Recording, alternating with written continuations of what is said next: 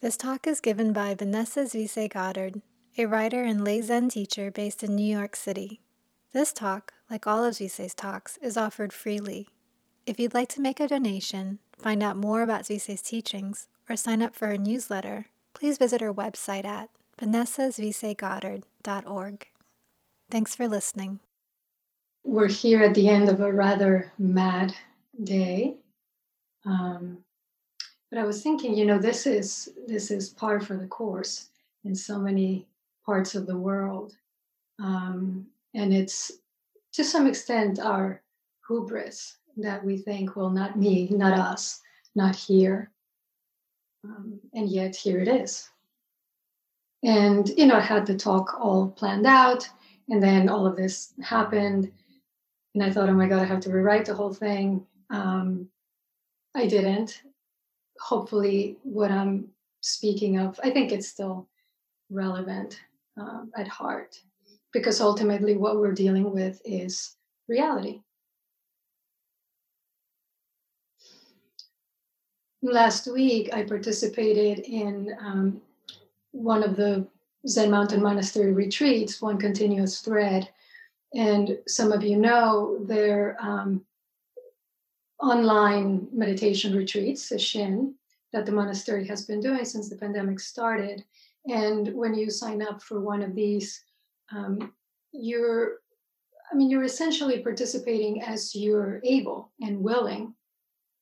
And so you can do this the schedule exactly like the monastery is um, doing, or you can tailor it to accommodate your life, you know, your work, relationships, need for more sleep. And so you can really do an intensive retreat at your own rhythm, which is really quite wonderful. And so I was doing this myself. And at the beginning of the re- retreat, one afternoon, I uh, took a nap and I fell into a deep sleep. And I dreamt that I was talking to you, pretty much like this. I think I was very, very excited about this talk. And, um, and I very clearly heard myself say uh, these words I no longer want to put my energy into making things happen. Instead, I want to open into what is already happening. And then I woke up. And I thought, that's it. That is the beginning of your talk at the beginning of this new year. I no longer want to put my energy into making things happen. Instead, I want to open into what's already happening. And by this, I don't mean, you know, that I just want to passively wait, be an observer of life, certainly of my life, you know, as my my first teacher, Daido Roshi, used to say, Zen is not a spectator sport. And I've always thought that you get out of Zen, out of practice, exactly what you put in, because it's your life. You get out of your life exactly what you put into it. And it doesn't, of course, mean you get whatever you want, as we've clearly seen this past year, especially, but really since the beginning of time. It doesn't mean sitting back and waiting for things to happen, but I'm really I'm, I'm, I'm framing this for myself in terms of working to trust, to open into, as I said, what's already happening, what is, to open into reality right? When in Buddhism we, we call things as they are. And so you're really working with things, not against them, not despite them, not on top of them. And this phrase, things as they are, is, is actually in the sutras. And I've always really liked it because it it reminds me that you know suffering really lies in the gap between desire and reality. So does practice. If we could really live in, within, with reality, truly live here, we wouldn't need to practice. It would be it would be done.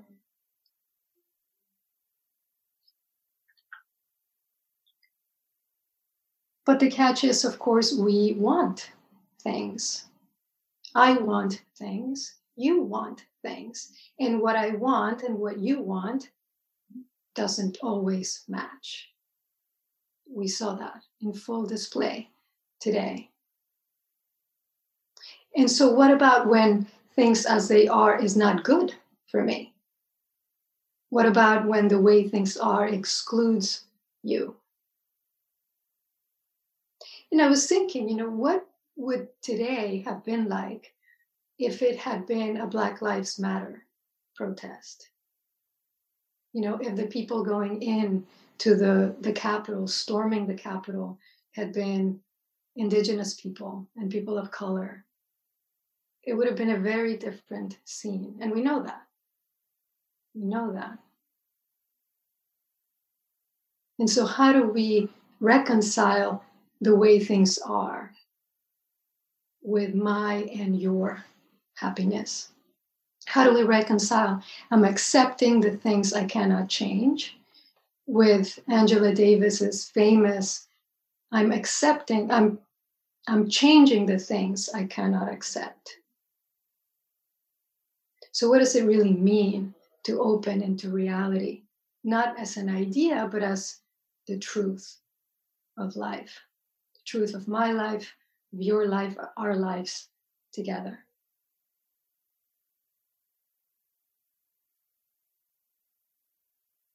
And one of my favorite Zen saying is the three worlds are nothing but mind. The three worlds, uh, some of us spoke about this in, in a previous Wednesday night. The three worlds are the form, the world of form, of formlessness and desire.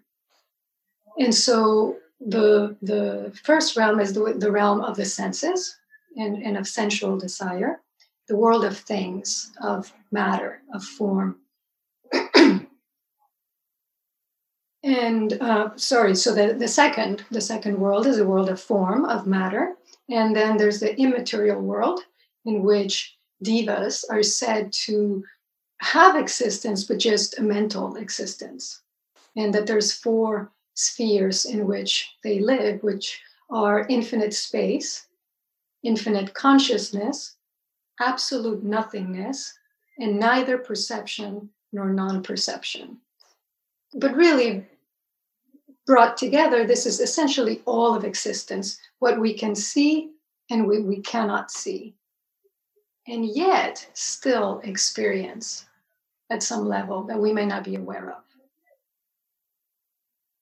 And so the sayings suggest that moment to moment, we're creating reality with our minds, which, if you think about it, I mean, is quite empowering. It's saying, I'm the master of my life, I create my life, which is true, but a more accurate way of saying it is actually that we're co creating the three worlds. So we together you know, with one another, together with the world, together with all of these beings dwelling in infinite space and consciousness, with the environment, with circumstances, with cause and effect, are creating reality moment to moment. And so when something like today happens, we don't have to be surprised. We don't have to be surprised that a pandemic has been decimating us, you know, for, for almost a year. When we really are living in reality and not in what we think should be, in, in, in a dream of what should be. So, moment to moment, we're creating the world that we live in, the world in which we fight and we love, in which we live and we die. So we're all responsible, we're all taking part in this creation.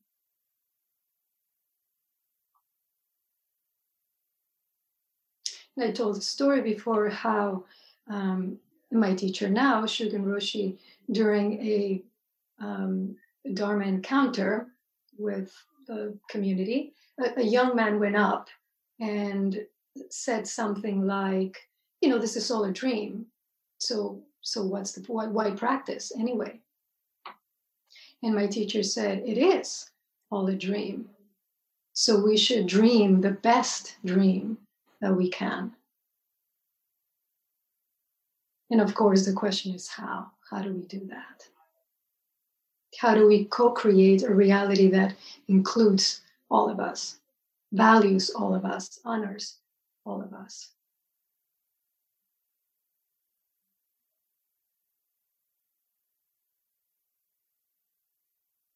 One of you asked me recently if karma means that everything happens, you know, pr- precisely as it should, meaning it fits, you know, every cause and effect fit, then how can it be that things are not preordained, predetermined?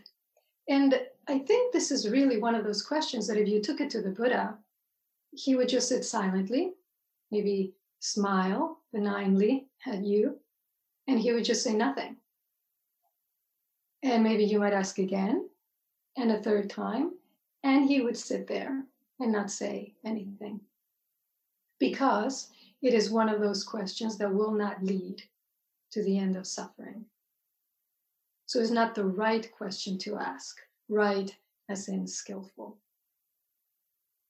And, you know, if I could tell you right now with absolute certainty, yes, everything that is going to happen in your life was meant to happen, and you can't change it no matter what you do. Would that help you? If I said with equal certainty, everything is random. Things happen, but nobody really knows why. There's no real pattern behind the dream. Would that help you? Fortunately, I can't do either. I won't do either. But I, what I will say is that, well, we know that what I do and what you do matters, and that every cause has an effect and that it does match. We can't always see that immediately. We can't always see it clearly.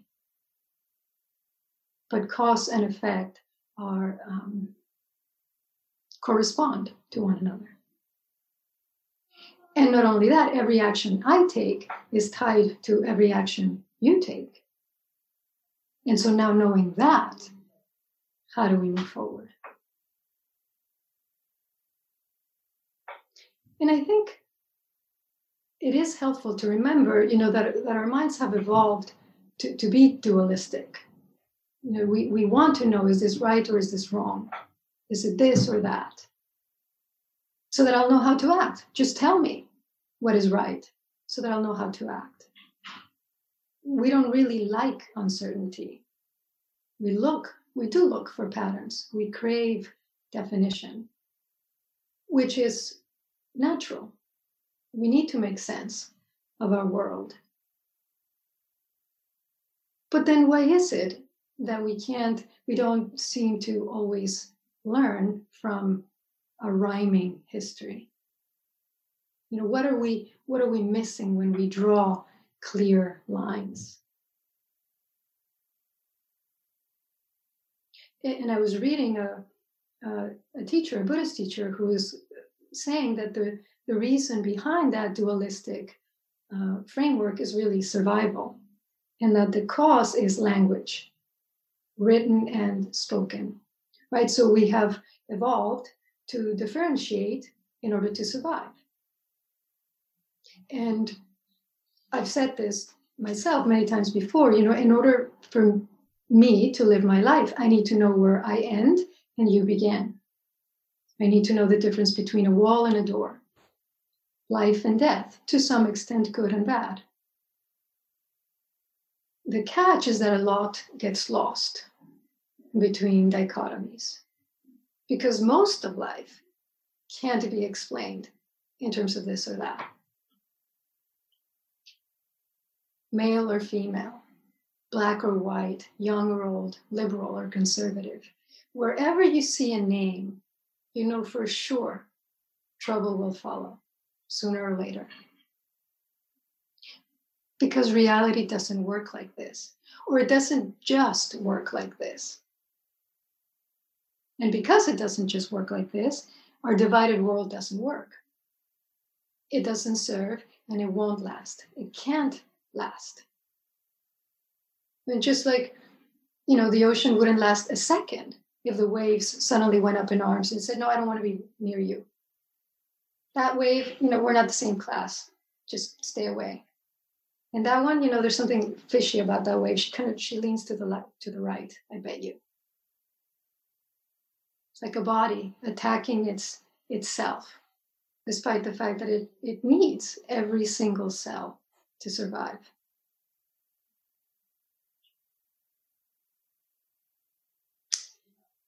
You know, and the thing is that the names are not the problem. We need the names. It's what we do with them. And so I've told this story before, but it's been it's been a few years now. And it begins with an old, old story, one that we're all familiar with.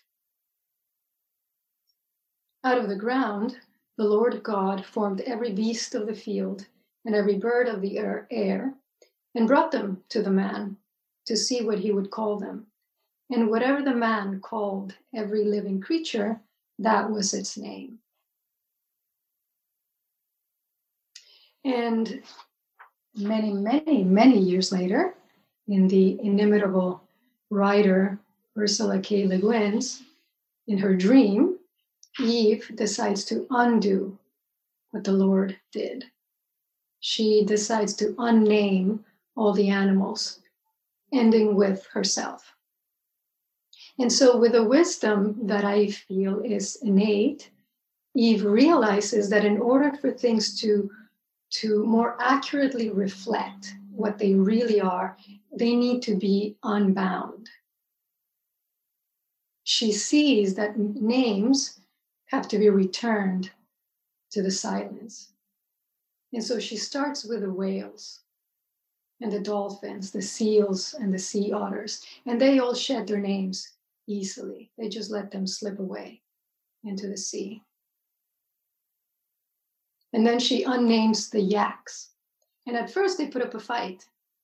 Yak it just sounds right to them. They've been called that for as long as they can remember. But the females convince the bulls that from a yak's perspective, the name is really redundant. They don't really use it themselves. And so eventually, eventually, with a bit of coaxing, they do away with it and then horses and cows, mules and goats. They also, they all give up their names happily. Same is true of chickens and geese and turkeys and guinea hens. But when she gets to pets, the problems start. The cats, of course, deny ever having had a name other than their self given ones, and those nobody knows but them. Dogs and parrots however, insist on being still called their, their given names. And so they want to be called Bailey or Biscuit, Frankie, Goose. And so Eve has to patiently explain that they can keep those names if they want. They're just not going to be called dog anymore, or rabbit, or rat. So eventually they too agree to give up their names. Insects and fish no hesitation. They just give up their names like that. And until finally, there's no one. There's no one left to unname. And Eve realizes the full import of what she's done. She can no longer uh, distinguish where one animal begins and another one ends. She can no longer distinguish really between feathers and fur wings or claws. And then she does the same thing for herself. And she goes to Adam, and he's just busy puttering with something. He doesn't even look up. And she says, You know, you and your father gave me this, but although it's been very useful, it just doesn't seem to fit anymore. So I'm just, I'm giving it back. And Adam's not paying very much attention still. So he's like, oh, okay, just put it over there. Oh, when, when, when's dinner, by the way? And Eve is a little disappointed, truth be told. She was expecting, you know, a little bit more of a fight. But she just thinks, okay. She shrugs and she says, well, I'm not sure, but I'm going, dear. So you take care. And I, I hope the key to the garden turns up. And she walks away with all the animals around her, unnamed and unbound, unknown and unbroken, moving and being exactly as they were always meant to be one great unified body, the body of reality.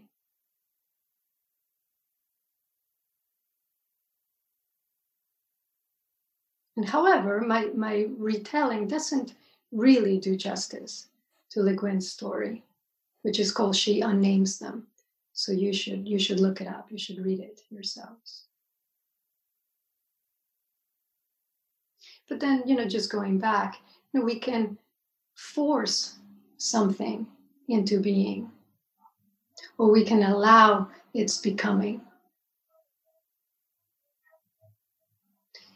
Why do you think we sit so much? Is that you you think of all the the talk that there is, you know, of of meditation and mindfulness specifically, you know, that is good for your heart and your nerves and your digestion and your sex life. I mean, really, pretty much everything you apply it to. But what they don't really tell you is that meditation really, zazen, is the gate to reality. It is the way, the how we open into reality as it is. It is the place where we can unname the named and see to its very ex- essence. And of course, this isn't just Buddhism every mystical tradition knows that the world we see and hear and touch, the world with all its nameable creatures, is just one side of that whole. But there's more. We need to be able to stop in order to see, in order to touch, in order to be the realm in which you and I have no beginning or end, in which my wants do not impede yours because they're not different. And that is the realm in which we know as surely as we know our name, though not in it, because in it we don't really know anything. After, we know that we need the whole body to survive to thrive. We can't leave any part out. And one of the names that the sutras have for this realm is the unbinding. I've always loved that. And that's the other side of the whole. And then when we return from the unbinding, then we can restick all the labels onto things and unfold all the maps because now we know the map is not the landscape. We know the name is just a name. Useful, necessary. I will no longer accept what needs to change. And it is this, and this, and this, and this. Dispensable when we need to realize our interbeing. And so that to me is what opening into reality means, first and foremost. Opening into the truth of that interbeing. And then from this place, we can let things unfold. And we can look for those places where we're putting up resistance, where we've created a line, a barricade around our wave body and said, You can't come in. even though you're already in and you always were. And I don't know about you, but I always forget this. I forget this over and over again. And so I return. I return to stillness and silence to remember. That's what sati, mindfulness, really means to remember, to bring something to mind. And so next time you sit on your cushion, next time you're on a Zoom call, you're watching all the little squares, remember, we're not just connected, you and I, we inter are. For more talks, to get more information about Zuisei's upcoming teachings, or to join her email list, please visit vanessazuiseigoddard.org.